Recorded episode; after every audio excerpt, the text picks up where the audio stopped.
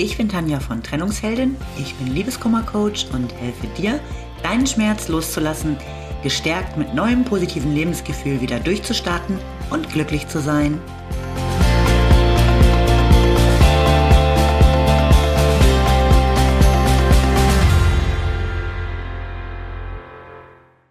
Hallo, schön, dass du wieder da bist. Mein Thema heute Kommunikation.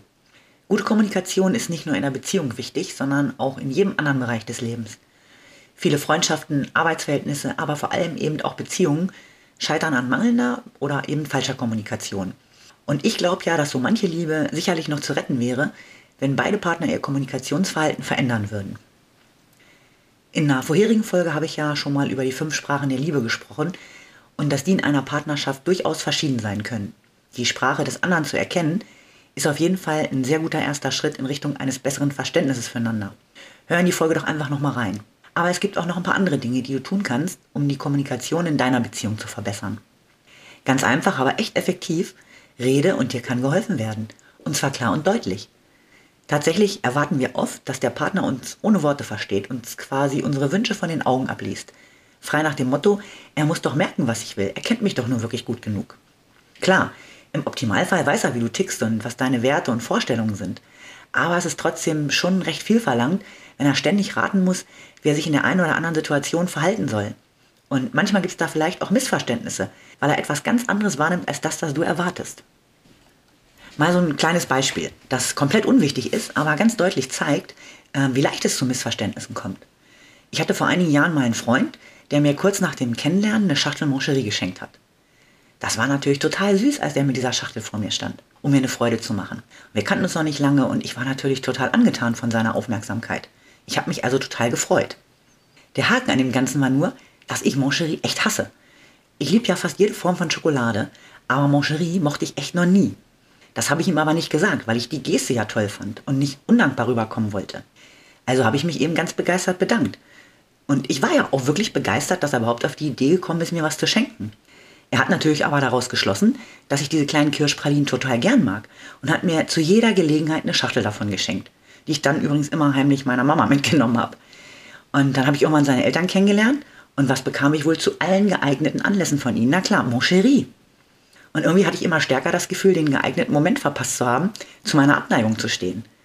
Und das ist ja eine totale Lappalie.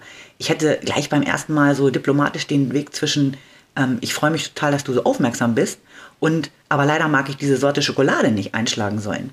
Denn äh, mit jedem Mal mehr, bei dem ich so eine Schachtel dankbar annahm, habe ich mich natürlich immer mehr auch über mich selber geärgert. Dummerweise sind wir oft nicht klar und manchmal ehrlich genug in unserer Kommunikation, auch wenn es nicht nur um Pralinen geht. Wir möchten eben niemanden vor den Kopf stoßen und hin und wieder ist es einfach auch bequemer, keine Grundsatzdiskussion vom Zaun zu brechen. Das sorgt aber eben früher oder später für Unmut. Und wenn du dann zum hundertsten Mal Mancherie bekommst, statt beispielsweise Ferrero Küsschen, dann platzt du vielleicht, weil du glaubst, dass dein Partner dich eben einfach nicht kennt und weiß, was du dir wünschst. Und der wird dann die Welt nicht mehr verstehen und glauben, dass Frauen eben einfach kompliziert sind. Denn du hast ihm ja das Gefühl gegeben, dass für dich alles gut so ist. Und die Sache mit den Pralinen kannst du eben auf jedes andere beliebige Thema anwenden. Denn das Muster ist ja das gleiche. Also kommunizier klar und ehrlich, was du willst und was du nicht willst. Was du magst und was du nicht magst. Erwarte nicht, dass dein Gegenüber deine Gedanken oder Gefühle erahnen oder an deinem Verhalten ablesen kann. Und alleine das wird deine Beziehung deutlich verbessern, wenn du mich fragst. Ein weiterer wichtiger Baustein ist das Zuhören. Hör genau hin, was dein Partner sagt. Und frag auch nach, wie er Dinge meint. Ich glaube, gerade wir Frauen neigen gerne mal dazu, unsere eigenen Interpretationen zu bringen, wenn es um das Verhalten von Männern geht. Aber wir können eben genauso wenig Gedanken lesen wie sie. Also statt mit einer Freundin in endlosen Gesprächen zu mutmaßen, warum er sich so verhält, wie er sich verhält, sprich direkt mit ihm. Generell, glaube ich, sprechen wir ähm, viel zu oft übereinander und viel zu wenig miteinander. Und das in wirklich jedem Bereich des Lebens. Und dabei ist die direkte Kommunikation so hilfreich, um Missverständnissen vorzubeugen und sich auf einen gemeinsamen Weg zu verständigen. Viel Kommunikation bringt allerdings auch nicht das gewünschte Ergebnis, wenn du dich immer unklar ausdrückst. Sei wirklich konkret in dem, was du sagst. Wenn du deinem Partner einfach nur sagst, du wünschst dir mehr Aufmerksamkeit, kommt er im schlechtesten Fall mit Pralinen um die Ecke, die du nicht magst. Denn er definiert Aufmerksamkeit vielleicht total anders als du. Sag ihm deutlich, was du dir wünschst. Ich möchte gerne, dass wir jeden zweiten Donnerstag ein Paarabend machen, in dem wir gemeinsam was unternehmen und Quality Time zusammen haben.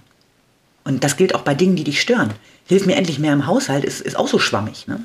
Einige dich lieber mit ihm auf bestimmte Aufgaben, die er übernehmen soll. Ich koche, dafür räumst du die Küche auf. Oder zwei Nachmittage pro Woche bist du komplett für die Kinder zuständig, damit ich Zeit für mich habe. Und bitte ihn auch immer wieder, dir klar und deutlich seine Bedürfnisse mitzuteilen. Ganz wichtig übrigens, vermeide Vorwürfe. Du bist aber immer, du machst aber nie, ist als Gesprächseinstieg nie so optimal.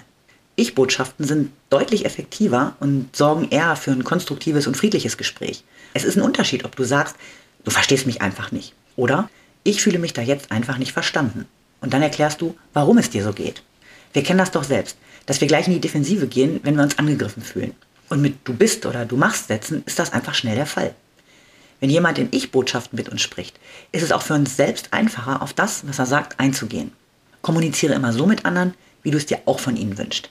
Zeig Interesse für die Belange des Gegenübers, hör aktiv zu, frag nochmal nach, wenn du nicht sicher bist und drück dich selbst deutlich aus. Schweig Probleme nicht tot, sondern such ein direktes Gespräch. Kleiner Tipp noch, vermeide die ganz großen Gespräche, wenn du gerade auf 180 bist. Wenn du so richtig wütend bist, ist es einfach schwer, sachlich und fair zu bleiben. Und man sagt oft Dinge, die den anderen total verletzen. Also einmal durchatmen, kurz an die frische Luft, die erste Wut verrauchen lassen und dann ein Gespräch suchen. Ach ja, nochmal zurück zu der Mancherie-Geschichte. Irgendwann habe ich ihm übrigens gesagt, dass ich die Dinger mal echt so gar nicht mag. Er war natürlich total überrascht und hat gefragt, warum ich das nie gesagt habe. Wir haben dann kurz drüber gesprochen und das Ganze geklärt und am Ende war es dann echt so eine Art Running Gag zwischen uns. Kurz gesagt, es war nicht dramatisch. Wie könnte es das aber auch bei so kleinen Pralinchen? Am Ende ist aber vieles andere eben auch nur halb so dramatisch wie in unseren Gedanken, wenn wir es einfach direkt ansprechen. Ich wünsche dir alles Liebe. Bis zum nächsten Mal. Lieben Dank fürs Zuhören. Du findest mich auch bei Instagram und Facebook oder auf meiner Website unter www.trennungsheldin.net. Alle Infos dazu findest du in den Show Notes.